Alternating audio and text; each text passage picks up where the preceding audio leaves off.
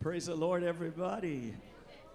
What a blessing to be in the house of the Lord tonight. Such a wonderful presence of the Lord is in this place. And I just want to commend to all of you. First of all, I'm thankful for this youth ministry and all of these young people that give their gifts. And what a blessing it is for them to lead us in worship. And I want to commend you for being here on this wonderful Wednesday night as we get into the Word of God. How many are ready to get into the Word tonight? Let's go to the New Testament, to Matthew, the fourth chapter. Matthew chapter 4. And I'll begin reading at the first verse. Matthew chapter 4 and verse 1. When you found it, say amen. Amen. Let's go to the Lord in prayer. Lord, we thank you for this moment that you have given us, that as the people of God, we truly desire to learn from you.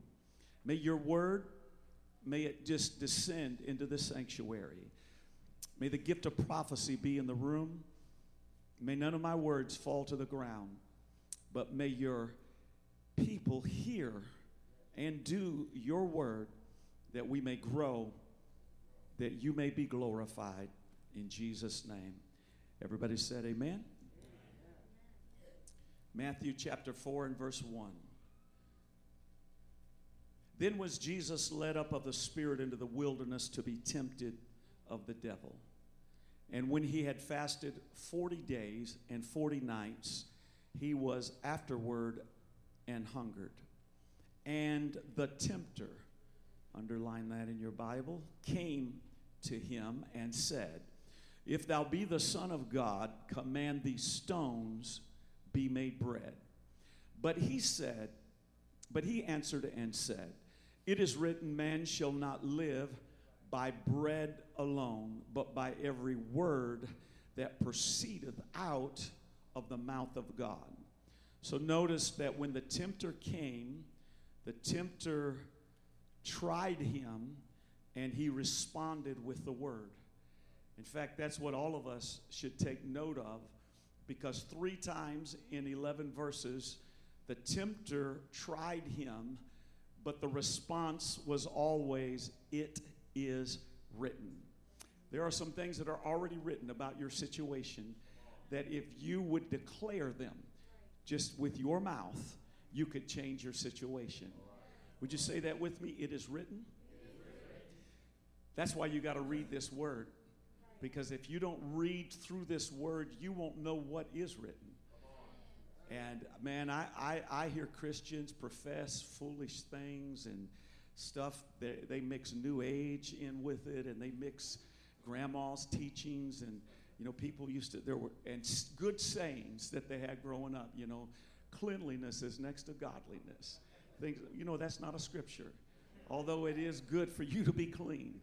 You know, uh, God helps those that helps themselves. We hear all of those things, and if you don't read the word, you'll just think that that's what is written. So while those are good sayings, this word here has forever been settled in heaven. And when the word of God that has already been written is agreed by you in the earth, something happens. I mean, I, I've stood in this city and declared things over my home and over this city that have come to pass. Thank you, my brother. They have come to pass not because I'm anything great, but because I know one who is. And that's not arrogance, but it is confidence in the written word of God.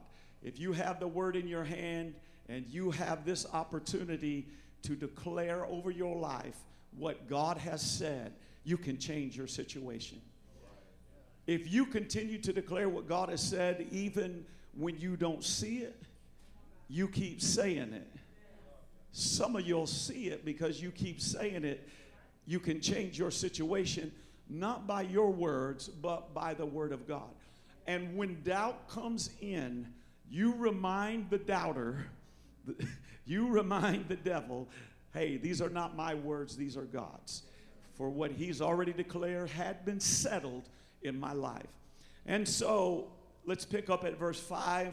Then the devil taketh him up into the holy city and setteth him on a pinnacle of the temple and saith unto him, If thou be the Son of God, cast thyself down, for it is written, He shall give his angels charge over thee, and in their hands they shall bear thee up, lest at any time thou dash thy foot against a stone. So he tries to use the word against him. But then Jesus says, It is written again, Thou shalt not tempt the Lord thy God. I want you to notice verse 3 the tempter came. Who's the tempter? The devil. Let's get that. Who's the tempter? Now, who is he tempting? The Lord Jesus. So, when in this second temptation, he tells him, Hey, if you'll just cast yourself down, it's already written, angels will come and bear you up. He said, It is written, You shall not tempt the Lord thy God. An interesting quote here, and you need to underline this or at least take note of it that Jesus refers to himself as God. Jesus refers to himself as God. He's not talking about someone somewhere else. He said, Listen, I'm going to be a little more direct with you. Thou shalt not tempt the Lord thy God. And again, the devil taketh him up into an exceeding high place and showeth him all the kingdoms of the world and the glory in them, and saith, saith unto him, All these things will I give to thee if thou wilt fall down and worship me. Then Jesus saith unto him, Get thee hence, Satan, for it is written, Thou shalt worship the Lord thy God. Now, look at how bold this is because Jesus is standing there among a community of people who feel like it is blasphemy to say that you are God, and he is telling the devil, Thou shalt worship the Lord thy God. He's again, a second time, referring to himself as God, and him only shalt thou serve. And then I like verse 11, which says, Then the devil leaveth him, and behold, angels come and ministereth unto him. Why was this written?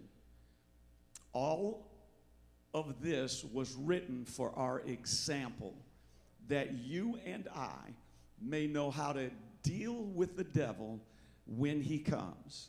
For all of you are going to have encounters. You're going to have times in which the enemy's going to come to pervert God's will in your life, to try to confuse you or convince you of something otherwise. Jesus was never confused, but the example is here for you and I. Because if the enemy can confuse you and I about who we worship, then everything else won't work in this Christian life. And I want to speak tonight. I'm teaching. I'm teaching on this subject at what may become a series of messages, something I felt in my heart for some time. Let the worshipers arise. Let the worshipers arise. Any worshipers in the house? This church has in its name the word worship. In fact, it is known or has been known that we are a people that do get dramatic and excited about, even demonstrative in our worship to the one true and living God. In fact, as I was speaking to someone this week, they said they were in council with a Jewish rabbi.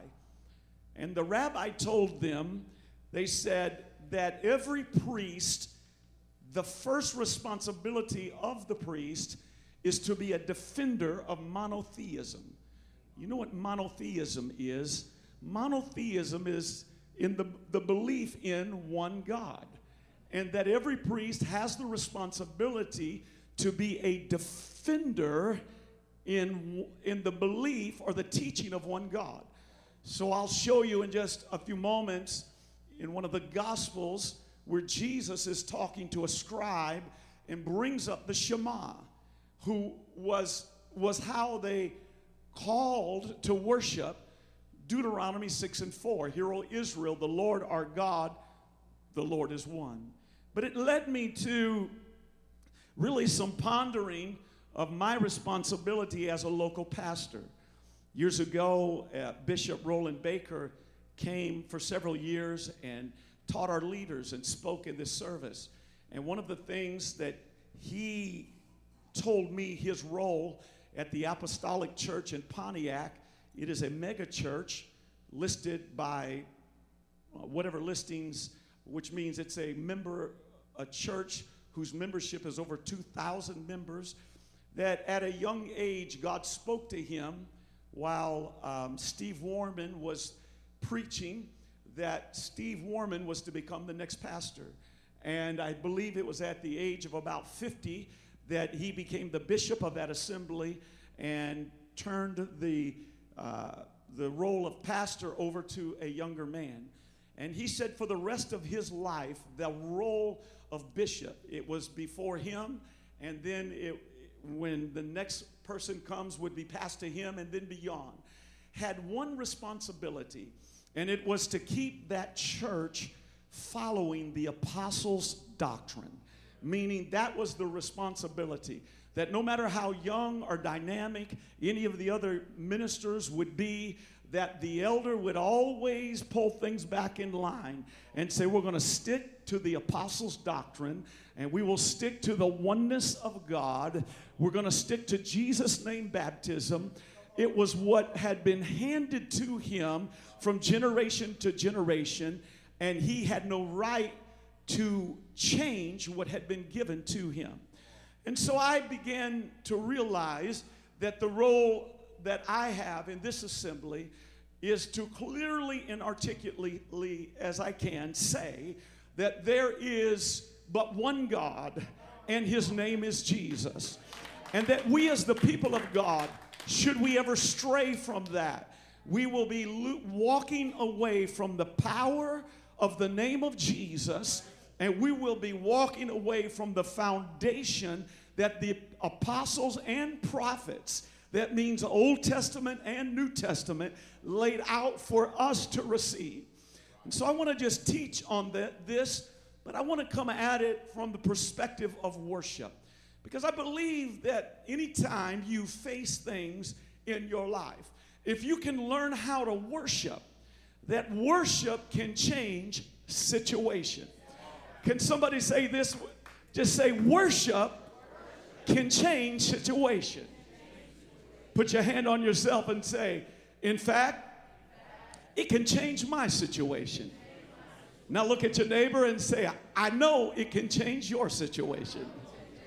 Look at one more per- person and say, and look, said, and I know worship can change yours.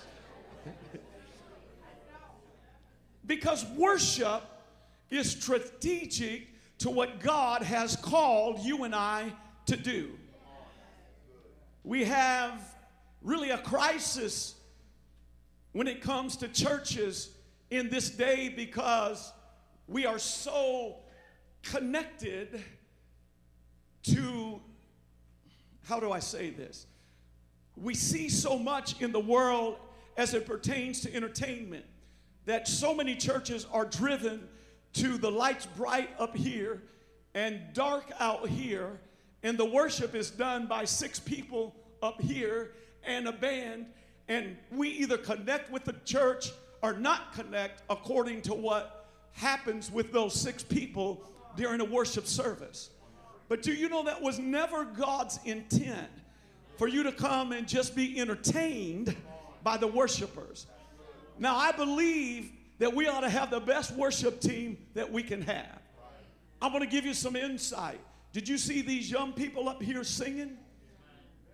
They're in training, they're young. We're giving them opportunities to step out and worship. In fact, when they lead us in worship, we ought to be even more aggressive, those of us who are older, to get behind them, not just sit and look at them, but to lift up a noise in the house that would glorify God. Because I guarantee you that when we get away from fighting, debating, arguing, pondering, all of the things that come through our flesh with other people, conflicting with those that are in agreement with us, and we get back to worshiping. God will fight battles for us that we can't even fight ourselves. I tell you, that's where I'm at. I feel good tonight. I feel good. Somebody texted me yesterday. They were depressed, and, and I just had to admit to them, I said, Well, I actually feel pretty good today. when you're feeling bad and you want somebody to feel bad with you, but, but you just can't go there. That's not to say that I don't have a bad day every now and then, meaning in my flesh, I get a little tired. But I just said, I feel really good today. And they kind of simmered down a little bit because, you know, what were they going to say? And there's something about confessing and focusing and worshiping and consecrating and dedicating ourselves to God that literally changes us. And when we get changed, it changes the atmosphere around us. We spend a lot of time trying to change the atmosphere around us. I can get the lights right, I can get the AC right. You know, you know what the perfect church is? It's a church that has an air conditioner on every seat because you can't get the air right for everybody. The perfect church is a church that has a PA system on every pew because you can't get the sound just right for everyone. If it's too loud in the middle, then move up over here on the sides because that's just 2020 vision. You can just see that there's some dead spots in the sanctuary. See, that's that we, I wouldn't let anything keep me from getting what God had for me in a Holy Ghost filled church.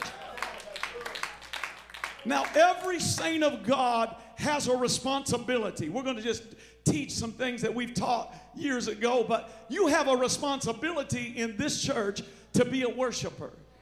And in this church, you have a responsibility to clap your hands, to raise your hands, to kneel before the Lord, to pray, to sing, and not allow this to be a spectator event, but for it to be a participating event. I'll tell you where miracles are going to break out when we come into the unity of the faith and we begin to worship from the front wall all the way to the back. Just because somebody gets in here and doesn't get a good seat on Sunday morning they might be on the back row, but they might bring a praise that can pull down strongholds. And so we, we've got to learn that it doesn't matter what seat we have in our house. There might be people out in the congregation that can outsing people on the praise team, and we not even know it. They're just being quiet about their gift. But even in the seat, not on the praise team, you still have a responsibility to be a worshiper. Everybody say, I am a worshiper. Say it one more time. So be it. I'm calling you back to worship tonight. I'm calling you back to demonstrative worship. I'm calling you back to the clapping of hands and the opening of your mouth and the praise that comes from the heart of a born again believer. Because let me tell you what'll happen that when you become a worshiper, first of all, you'll be changed. Years ago, we had an issue in the choir, and it was during a revival with a man of God we respect. And one choir member was upset at another choir member, and it was causing some issues. I know you think that everybody that's in the ministry of a church is perfect, but it was causing some issues. I thought he would give us a golden key on how to fix the conflict in the choir. And the only thing the man of God told us was, he said, I want you to teach that choir how to worship. When you become a worshiper, you get your eyes off of other people and you get your eyes back on the one that matters. And when you get your eye on the one that matters, He begins to fix you, and then He's their God too. He can take care of them. And I'm telling somebody, you got to put your sword up and get your hands back up. There'll be a time that God will tell you to fight. But right now is a time for you to worship and let God fight your battle.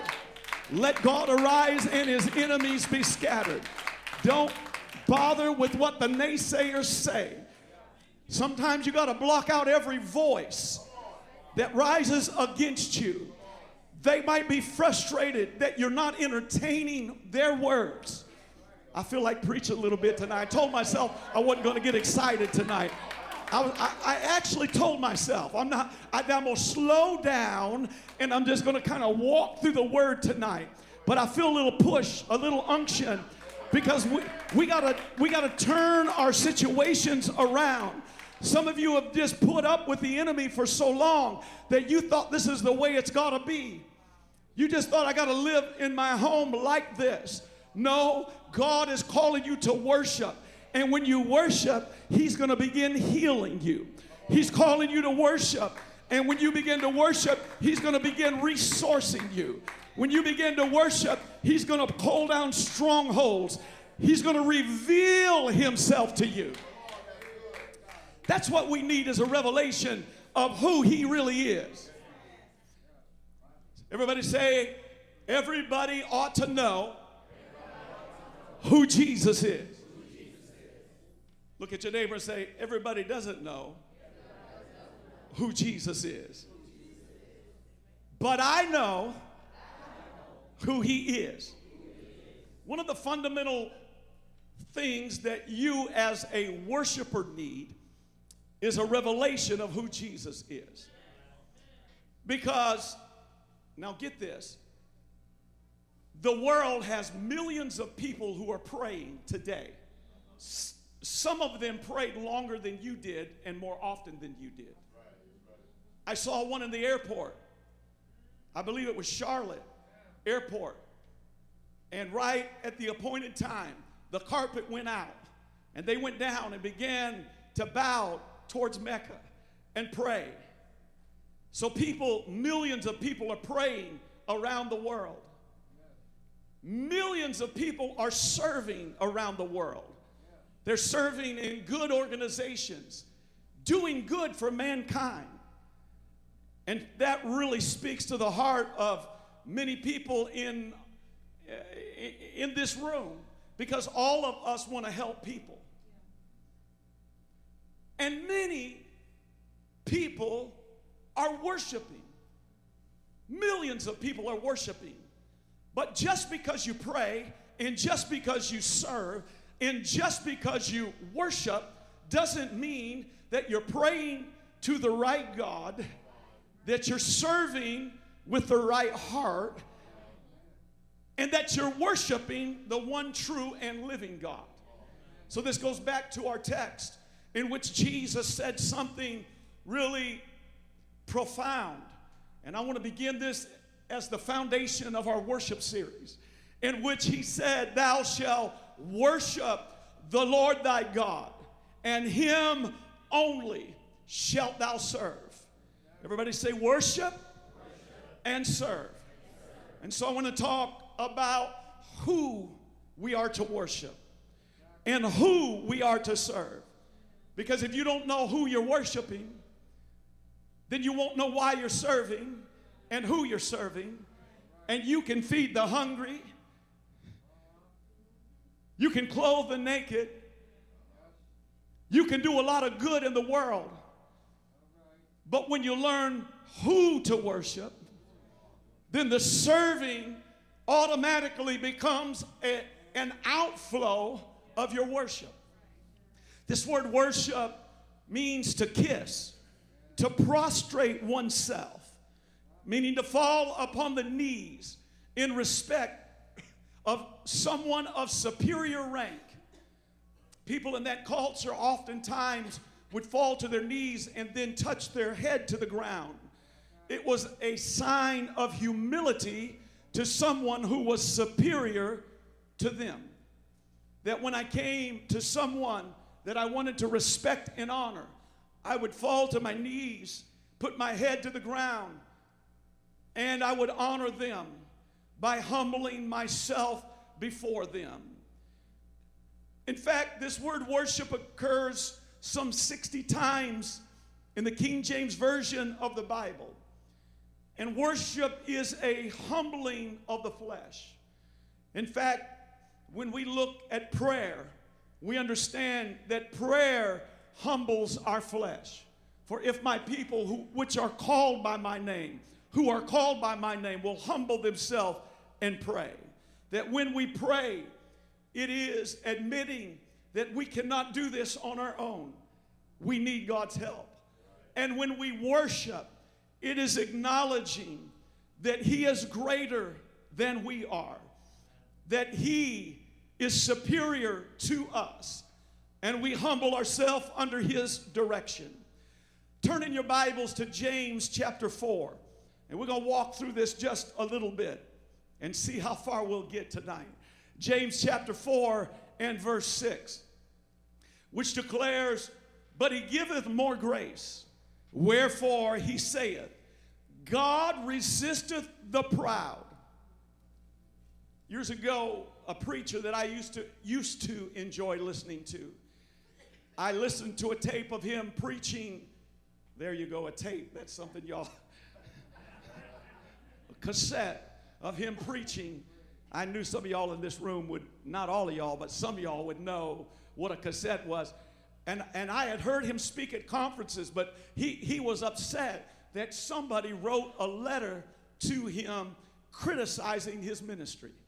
And uh, I found out years ago that, that there were, it was hard for me to believe, but people that uh, wrote things in criticizing me, and the staff didn't even send it to me. So, so I just stayed free. I could just keep preaching and loving people. And I just, all I got to say about that is thank you, because I don't even want to know about it. But I remember that he read the letter, and then before the congregation, he proceeded to talk about his merits, and he said these words He said, I know that I'm a great man. And you know, that just kind of ended my appreciation for enjoying his ministry. Because I understand that none of us without God are great. It's on, the only great things in our life are the fact that God is working in us and working through us. God resisteth the proud. If, if, if, you, if you want God to shut down in his operation in your life, you just decide, I can do this on my own. I can do it without prayer. I can do it without worship. I don't need, I'm a self made man or self made woman. No, the earth is the Lord's and the fullness thereof. And when you when you want God's blessing on your life, it begins with an acknowledgement of who he is. When you honor the Lord with the first of your substance, you don't lean on your own understanding, you trust in Him, then He said, You're a man or a woman that I can bless. Proverbs chapter 3.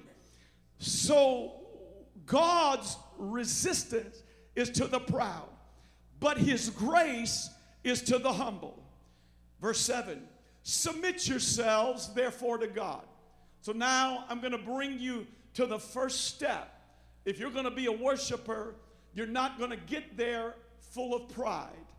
You, you're not going to get there because you got a pretty robe on, a clerical collar. You're not going to get there because you got a choir robe or a preaching robe or a nice suit. And matter of fact, I don't own a suit or a tie that I can't sweat out when I praise and worship God. If you have a dress that is so nice that you can't worship God in it, then just leave it home in your closet and save it for going out to dinner. Nothing wrong with that but wear you a little something that you can worship God in. Because nothing I own came by my own ability, it was all given to me by God. Everything that I have belongs to Him. And He said, He gives grace to the humble. So, as a worshiper, number one, I've got to submit myself to God. Number two, resist the devil. Everybody say resist. Somebody needs to write this down. Submit to God. Some of y'all submitted to the devil. Well, I stopped praying because every time I do, the devil slaps me upside the head. I've had people tell me stuff like that. And it's, it's just easier not to pray than to go through all of that. So, guess what? Now you submitted to the devil. Man, I began to study about the New Testament church and the power that the early church had.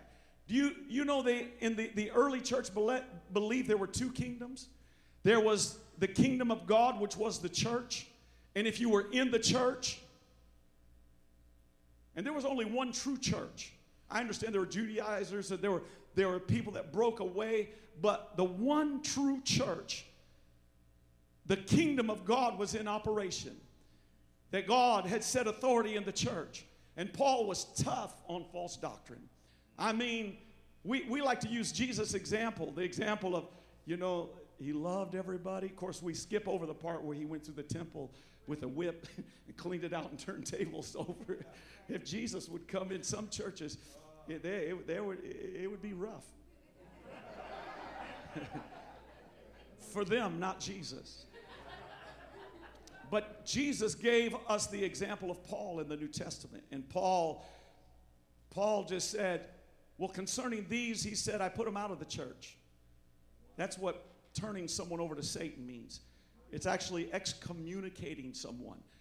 The reason he put them out of the church, when I began to study that, it was because the kingdom of God, the church, was where the kingdom of God was in operation. And they believed that if you were no longer in good standing with the church that now you were put out of the church and Satan became your God. And he tore he he did whatever he wanted to you. Now the the the, the fact was they put him out because they didn't want him to hurt anyone else with their false teaching. The hope was that they would get out and be afflicted enough to repent and then come back into the church. But they had to be reconciled to God, not just reconciled to the people. They had to, and, and this is where we, many times, when someone gets off track, we're so much trying to reconcile them to ourselves that we want to gloss over what's wrong with them, and they must be reconciled to God. We don't have to be ugly about it. We just need to be very gracious, gracious about it, pray for them, turn them over to the hands of the Lord. But we must hold on to the truth of who Jesus is. So I just want to I want to look at this. Submit to God, resist the devil, and when you put those two together, guess what the devil does? He's on the run. He flees from you. Draw nigh to God, and he will draw nigh to you. Cleanse your hands, ye sinners, and purify your hearts, ye double minded.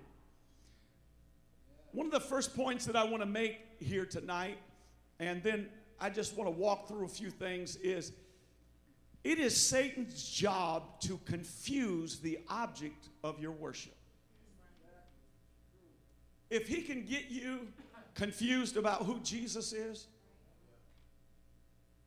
I was talking to these Indian pastors that were here on Sunday after the service, and they said something to me that stuck out. They said, they said in India, because of the Hindu religion, you can't just preach to Hindus about. I mean, these guys. In fact, they said when we wrote, drove into town, there was a there's a a temple there, and they said we cursed it on the way to church. they just said it has to go. I mean, that's how. And you know what? That's the some kind of radical faith that we all need. When we really believe this truth, we're not willing to allow other people to be led astray just because we want to be politically correct. I love you enough to tell you the truth. I'm trying to establish you in the things of God. Now, now he said, uh, they said, but in the Hindu culture, you can't just preach to them about Jesus because they they accept him. Okay, I'll put him with the 30,000 other gods that I have, and he just becomes one of thousands. They said the way you convince a Hindu is through the supernatural power of God. That's what we need in our services, folks. We don't need services that just have a form of godliness, that just say, you know, oh, well, I'm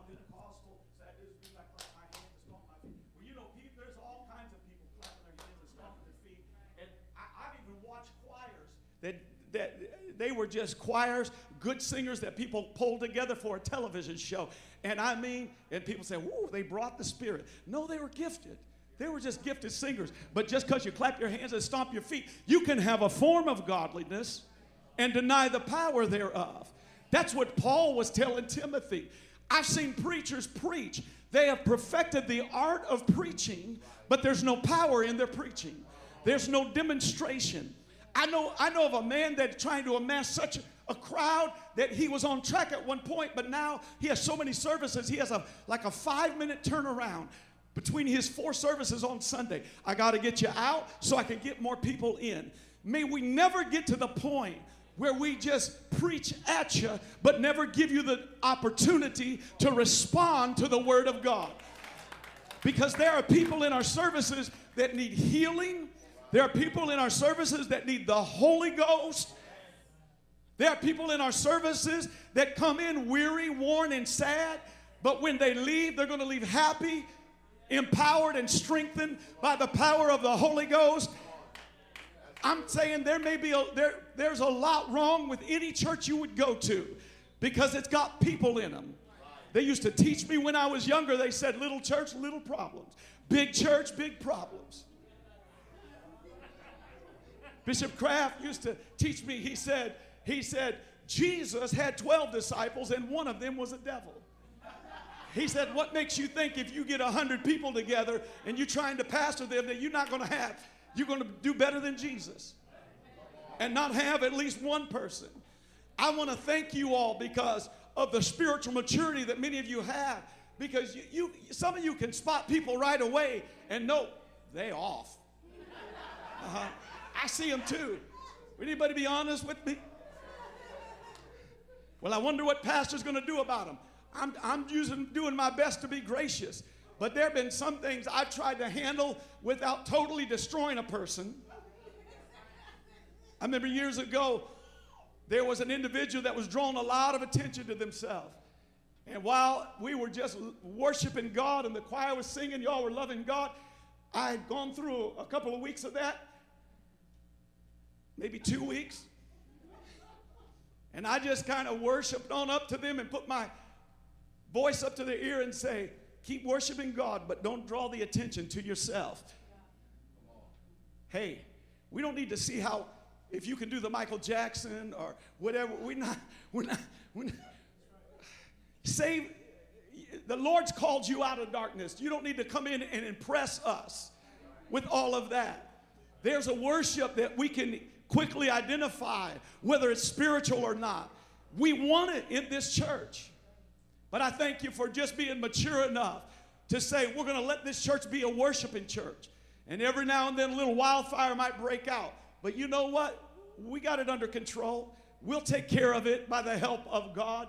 You keep worshiping because while you're worshiping, you who are mature, you're going to break strongholds. You're going to change the atmosphere. You're going to do something in this place. I remember years ago, and it really was a testament in my life about how, as leadership goes, so congregations go. I remember it being quiet in a service, and I was sitting there on this front row, and I just began to pray in the Holy Ghost. I just began to speak in tongues, and it just kind of, the burden got stronger and stronger. And the next thing I know, I felt it rippling throughout all of the congregation. Some of you, God's going to raise you up to pastor your section. And instead of you trying to focus everything here, you're going to start being the atmosphere changer in the section that you sit in. You're going to be the worship leader in the aisle or the pew that you're on. We've got to learn that God will use us in that worship that first of all to connect ourselves to God and in doing so we'll connect others. So Satan's job is to confuse the object of our worship. Look at this in James chapter 2. James 2:19. James is teaching, he says, "Believest thou that there is one God? Thou doest well. The devils also believe and tremble." So when you believe in one God, congratulations. You're on the same theological plane as the devil. just believing in one God does not clarify who that one God is. So that's why you, as people who have the revelation of the name, you can't, you can't be misled by people who say, Oh, I believe in one God. Because just because you believe in one God doesn't mean that you believe Jesus is God. This, a couple of weeks ago, as I was just reading, I felt like the Lord just began to just show me some very simple things concerning, and of course, I got this revelation a long time ago, but He just began to kind of just connect some things. And I heard a misleading statement, somebody who used to be a part of this assembly who no longer believes that Jesus is God. And I'm just going to go there because, as the shepherd of this assembly, when you hear that, you got to let the warning bell out and you got to say that is not right. Because, number one, when you say Jesus is not God, when you say Jesus is not God, then you're going to hell. John chapter 8. Except you believe that I am He, you will die in your sins. You cannot be saved. That was the whole fight of what the Jews had trouble with. That was their whole deal. They would not accept Messiah.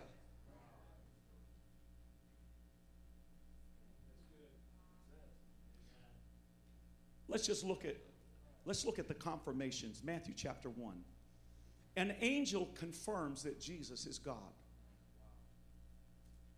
Behold, a virgin shall be with child and shall bring forth a son, and they shall call his name Emmanuel, which being interpreted is God with us. So, note the child. The child's name's Emmanuel, which means God with us. Joseph, being raised from sleep, did as the angel of the Lord had bidden him, and took unto him his wife, and knew her not until she had brought forth her firstborn son, and he called his name Jesus. So an angel in Matthew 1 confirmed Isaiah's prophecy, Isaiah 7 and 14, that Jesus was God. John chapter 4. Jesus himself declared that he was the Messiah, that he was in fact God. John chapter 4, the Samaritan woman at the well. Our fathers worshiped in this mountain. Ye say that in Jerusalem is the place where men ought to worship. Jesus saith unto her, Woman, believe me, the hour cometh when you shall neither worship in this mountain nor yet at Jerusalem worship the Father. Ye worship, ye know not what. Ye know what we worship, for salvation is of the Jews. But the hour cometh, and now is when the true worshipers shall worship the Father in spirit and in truth. For the Father seeketh such to worship him. God is a spirit, and they that worship him must worship him in spirit and in truth. So we're talking about worship, and he says, God is a spirit. Everybody say spirit. spirit. In fact, Luke 24 39. Jesus is speaking. He said, Behold, my hands and my feet, that it is I myself. Handle me and see. For a spirit hath not flesh and bones, as ye see me have. Jesus said, A spirit has not flesh and bones. A spirit has not flesh and bones. We have this because of religious art and false teaching. We have this idea that when we get to heaven, we're going to see three people somewhere sitting on three thrones or three crosses or three. But what we fail to realize is the whole story of Jesus was the fact that he was God manifest in the flesh. God, who is a spirit that no man has seen at any time, who has not flesh and blood bones. It's not like, Brother Scott, this, it's not like one is God, here's the Son, and here's the Holy Spirit. that God, who is a spirit, manifest himself in Jesus Christ. I want to look, let's just go to the scripture and look. I'm reading from the Amplified, 1 Timothy 3:16. Great and important and weighty, we confess, is the hidden truth, the mystic secret of godliness. He, God, was made visible in human flesh, justified and vindicated in the Holy Spirit, was seen by angels, preached among the nations, believed on in the world, and taken up into glory. That God, the Spirit of God, was manifest in the flesh so that he could walk among us. And we've got to understand that he's a spirit, so in order to worship him, he must be worshiped in spirit and in truth. And here's what I want to hit on this passage of John 20. The 25th verse says, The woman saith unto him, I know that Messiah cometh, which is called Christ. When he is come, he will tell us all things. Jesus saith unto her, I that speak unto thee am he. He said, I am the Messiah that you've been waiting for. I am that one God, that Emmanuel, that was born in that stable, that God with us. So if an angel is not enough for you, and if Jesus is not enough for you, let's just have a few divine encounters through the New Testament that just keep establishing this truth. A Jewish scribe, one who would have spent his whole life studying the law. In fact, his the, the teaching is in Mark the 12th chapter that Mark chapter 12, let's turn and look there. Mark 12 and verse 29.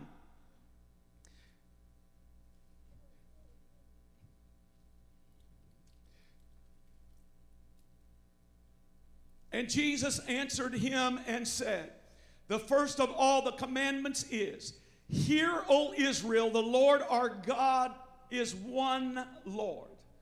The Lord our God is one Lord. There's not another Lord, He is Lord. The Lord our God. Luke chapter 8, verse 38. A demon possessed man. Now out, now the man out of whom the devils were departed besought him that he might be with him. So get this picture. A man was full of devils. Jesus works a miracle and casts the devils out of this man. He is now in his right mind. When Jesus did it, the man didn't even want to leave. Here's what the man said He said, Jesus sent him away, saying, Return to thine own house and show how great things God hath done unto thee. He said, Jesus said, I want you to go back to your house, tell them what a great work God has done unto thee. And he went his way and published throughout the whole city how great things G. Oh, wait a minute. Should if sh- God hath done unto thee, and he went his way and published through the whole city how great things Jesus had done unto him. Because the man who was demon possessed, when he got his deliverance, and Jesus said, You go back and tell everybody how great God, a work God did in your life. When he went back, he knew who God was. And he declared to everyone the great things that God had done unto him. Doubting Thomas, John 20. I, here was where I was going to walk through it. I, I'm just reading the word and I just keep stumbling across these passages. But Thomas, one of the 12, called Didymus, you remember eight days earlier on Sunday evening, he wasn't there when all uh, when the uh, disciples were all in that closed room behind closed doors, and Jesus showed up. When they told him about it, he said, "You know, except I see it, I'm not going to believe it." And here's what Thomas, who was not with them when Jesus came, verse 24, the other disciples say unto him, We've seen the Lord. But he saith unto them, Except I see in his hand the print of the nails, and put my finger in the print of the nails, and thrust my hand into his side, I will not believe. After eight days again, his disciples were within, and Thomas was with them. Then came Jesus, the door being shut, stood in the midst, and said, Peace be unto you. Then saith he to Thomas, Reach hither thy finger. Behold my hands. Reach hither thy hand. Thrust it into my side. Be not faithless, but believing. And Thomas answered and said unto him, My Lord and my God. Jesus, you're my Lord and you're my God. For someone for someone to say that Jesus was not God, then they're going to have to say, well, Thomas was theologically incorrect. I don't have time to take you to Acts 7 when Stephen was being stoned and he's he died calling upon God and saying, Lord Jesus. So Stephen was stoned. You'd have to take out his stoning. You would have to take out the story of doubting Thomas. You'd have to take out the demon possessed man's story, the religious scribe of that day. You would have to take out the story of Jesus and the woman at the well, the angel, and many others because Jesus was God manifest in the flesh. And if you're going to be a true worshiper, you're going to have to know who Jesus is. You're going to have to unashamedly say, I lift my hands and pray in the name of Jesus. I cast out devils in the name of Jesus. That whatever I do in word or deed, I do it all in the name of Jesus. Somebody say, in the name. When we preach in the name of Jesus, things happen. When we sing in the name of Jesus, things happen. I'm reinforcing what we believed and done for 23 years. And I told somebody the other day, I'll be doing it if God gives me the strength another 23 years. When I get old and another man, if he's pastor of this church, if I got to yell the name Jesus from the front row or the back row, I just want you to know there's nobody like Jesus. He can heal the sickness in your body, He can mend your family, he can bring you out of darkness into this marvelous light. He's already done it, He's doing it, and He's going to do it. This community does not belong to the demonic spirits that have controlled it for years. This community has always belonged to the Lord Jesus. For the earth is the Lord's and the fullness thereof, and they that dwell therein. If the saints would get back to praying and get back to worshiping, I told you years ago, we can't afford to be in this city with the tired praise. We got to be passionate about singing about Jesus and passionate about preaching about Jesus because there's nobody like him. Woo! Give the Lord a praise. Hallelujah.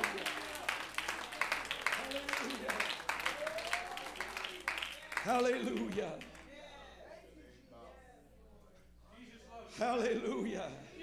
Jesus is the bridge. He's the ladder between heaven and earth. Everything that happens in our life happens through him, by him, and in him. If any man be in Christ, he's a new creature. Old things are passed away. Behold, all things are become new. I can do all things through Christ, in Christ, through Christ, which strengthens me and by Christ. And I'm coming to a close. Paul, the writer to Hebrews, in the 13th chapter says, By him, therefore, let us. I like the corporate aspect of us. Because he didn't just say, Well, by him, let me. Now, me ought to be a part of us by him. Who is him?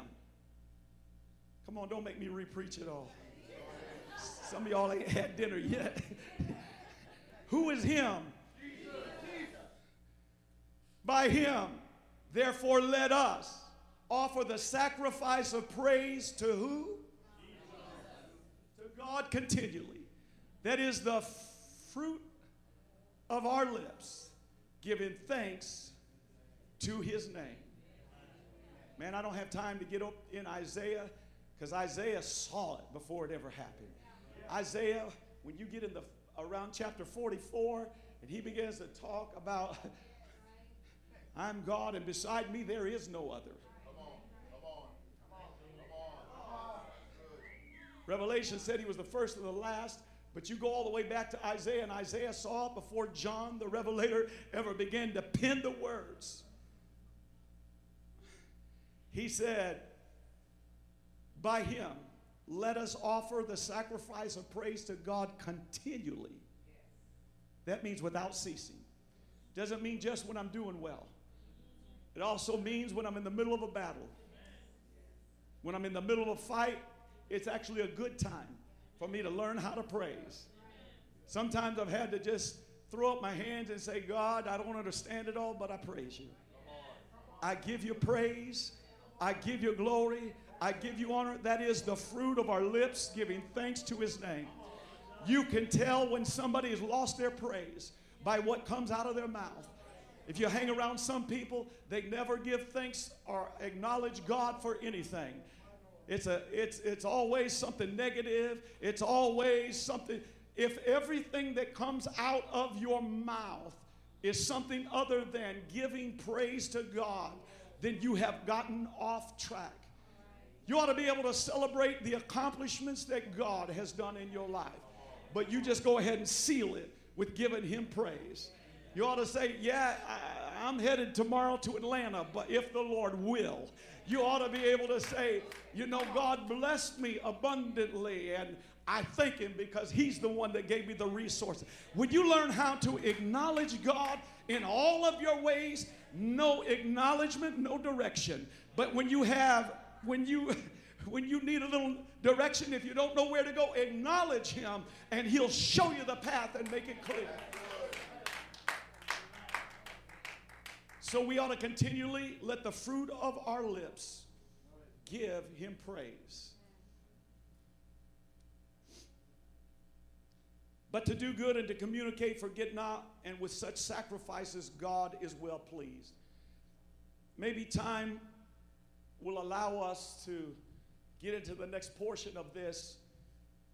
The Old Testament had a sacrificial system set up where you brought a bull, a goat, or some kind of animal to sacrifice, to give an offering to God. But the New Testament the sacrifice changed. And as the people of God, God has called us out of darkness that we should show forth his praise. I just want to end, I want to end with this. 1 Peter 2 9. But you are a chosen generation, a royal priesthood. You're the guardians, you're the priest in your home, guarding monotheism, the fact that there's not 30,000 gods, there's only one God. The same God that the same God that doubting Thomas saw when he touched his hands and said, "My Lord and my God." He realized who he was. A peculiar people that you should show forth the praises of him who hath called you out of darkness into his marvelous light. Hallelujah. Put your Bibles down for just a moment. I feel impressed to say this that, and, and every now and then I'll, I'll hit this. When you follow Jesus, you got to give up all of your other paths. You can't follow astrology and horoscope and your, your magic books and all of that. When you follow Jesus, you can't mix all of that and follow Jesus.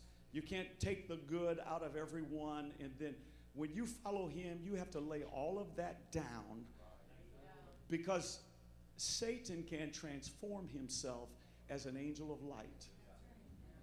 And some people actually are in darkness following the light. The Spirit is urging them to do things, but it's not the Holy Spirit. It's not the light of the glorious gospel of Jesus Christ. And I just want you to do one thing as we end. I want to end in worship tonight.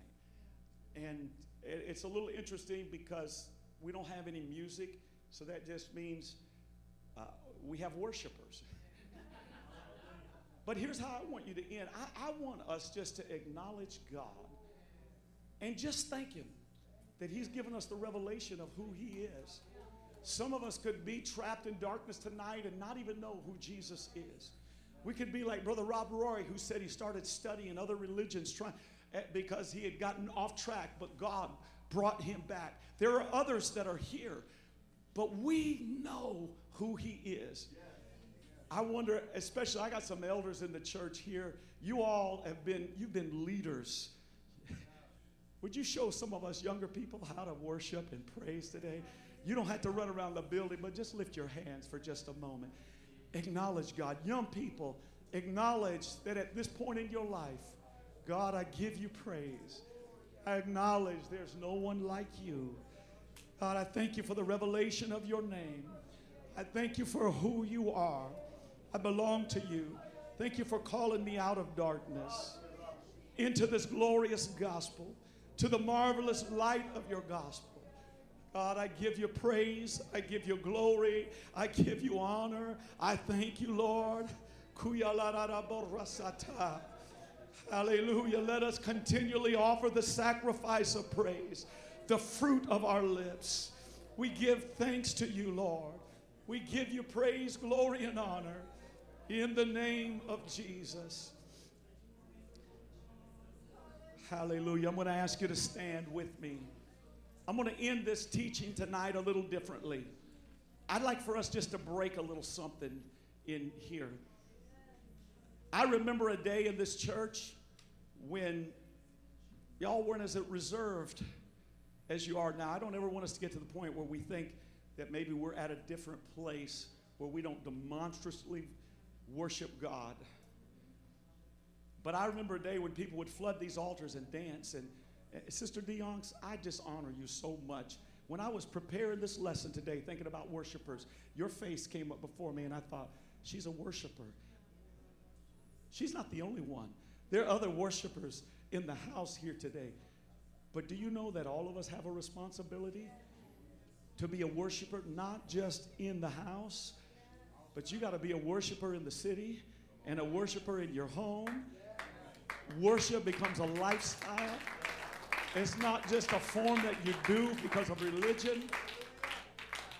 And I'd, I'd, like to do this for just a moment. Those of you that feel comfortable enough to just get out and walk a little bit. And I just want, I just want you to pray over this sanctuary. Said, Lord, would you just let the worshipers be stirred up at New Destiny? Would you just allow there to be just a breaking in this place of intimidation and fear? That there would be such a spirit of praise and worship that the, the congregation would just feel an outpouring of your spirit. I pray, God, that you would fill people with your spirit during the praise and worship portion of the service. When the word is preached, may the worshipers be activated May they leave here today with a call to worship.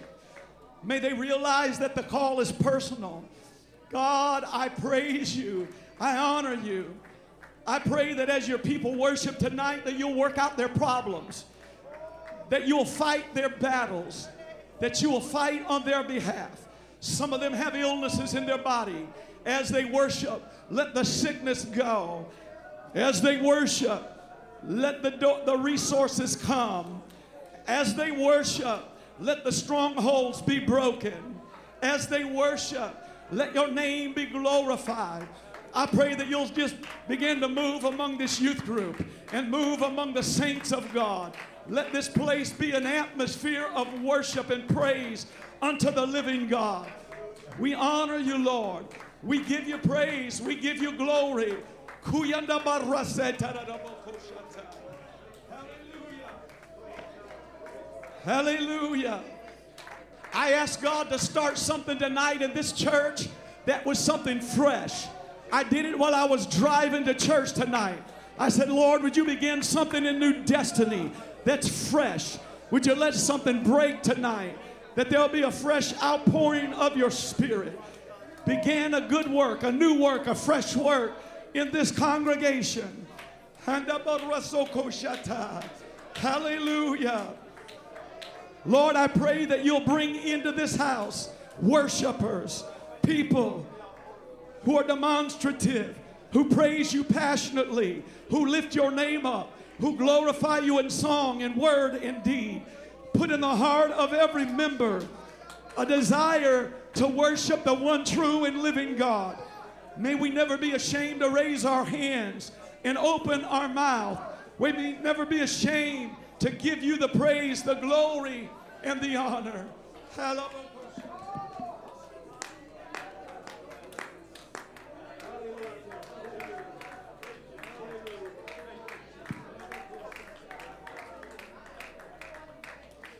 Is there somebody here that's been praying for a fresh outpouring of God's Spirit in your life? Who's been praying for a fresh outpouring? If you're here and you want prayer, I just want you to come and stand right here. When you get here, I just want you to raise your hands and we're going to lay hands on you and pray the prayer of faith over you. But while we do, I want you to worship.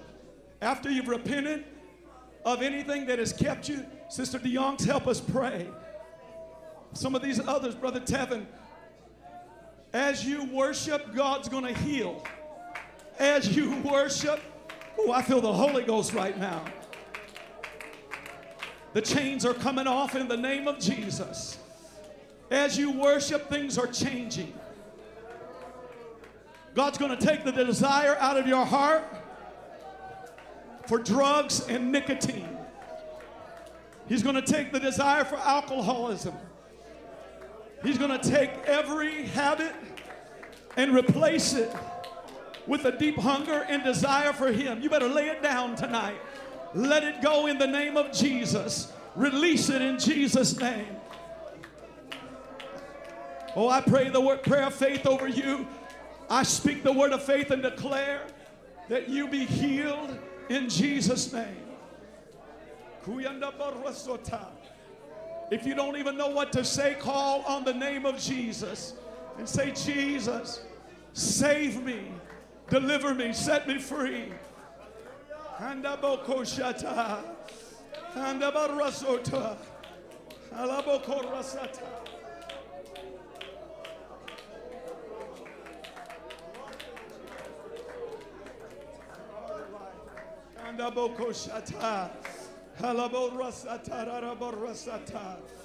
Hallelujah. You're the first fruits of a revolution in your home. You might come from a dead environment, but when you begin to worship, the atmosphere of your home is going to change. Hallelujah, hallelujah, hallelujah. Let us offer the sacrifice of praise. If it's comfortable, just pray with somebody for just a moment. A brother with a brother, a sister with a sister. Just take a moment and pray. Pray for them right now. If two or three come together and come into agreement, asking for anything, it'll be done unto them. Hallelujah.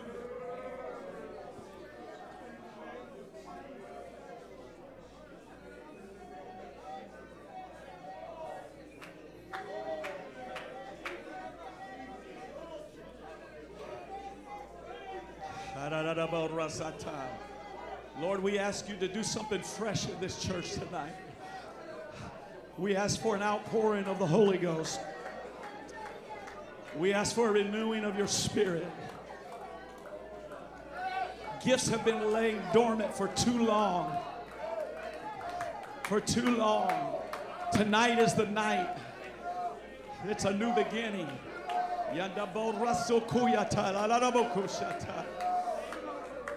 Bless the Lord, O my soul, and all that is within me, bless his holy name. Bless the Lord, O my soul, and forget not all his benefits, who healeth all our diseases. Ooh. You can get what you need tonight. You don't have to be perfect, just worship.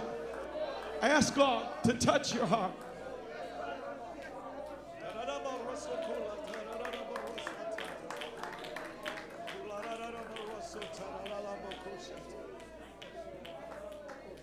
Hallelujah. I just feel that maybe some that will want to kneel and pray and spend time worshiping. You, you can worship however God chooses to move on your heart. But there's a, the Spirit of God is in this place here today. Fill me up, Lord. Fill me up with your spirit.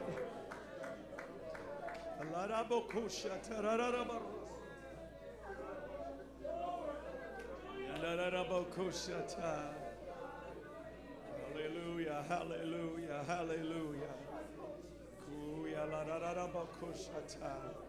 Hallelujah. You must be born again. Don't try this without the Holy Ghost.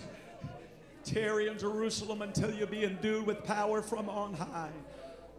Lord, fill me up. Fill me with your spirit. Strengthen our heart tonight. Encourage your people tonight.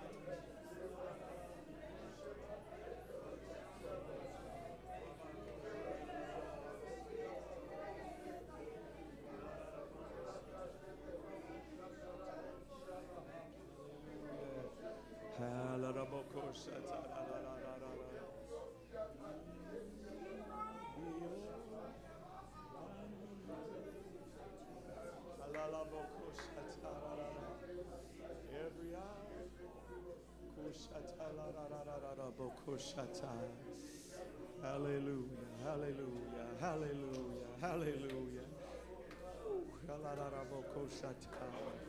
When you worship, it takes you in the presence of the King.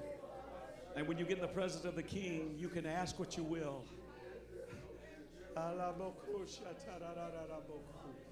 Fill me up, Lord, with your spirit.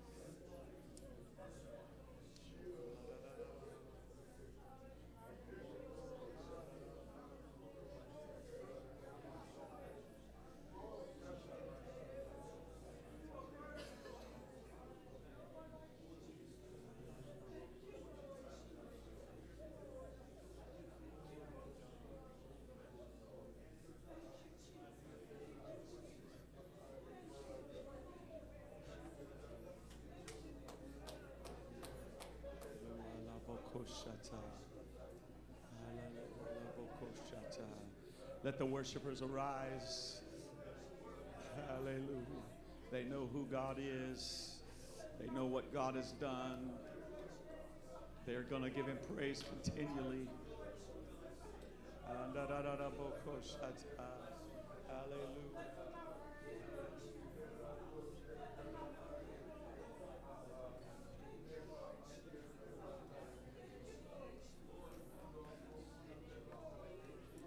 Hallelujah. Lord Jesus.